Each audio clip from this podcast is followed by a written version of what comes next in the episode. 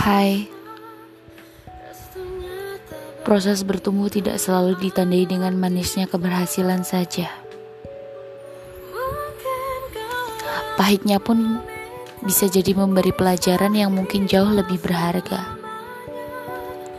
Merasa hilang arah, lelah, ingin menyerah, mengulangi kesalahan, ragu dan diremehkan.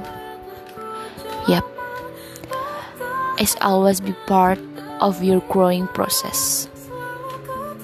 Semangat!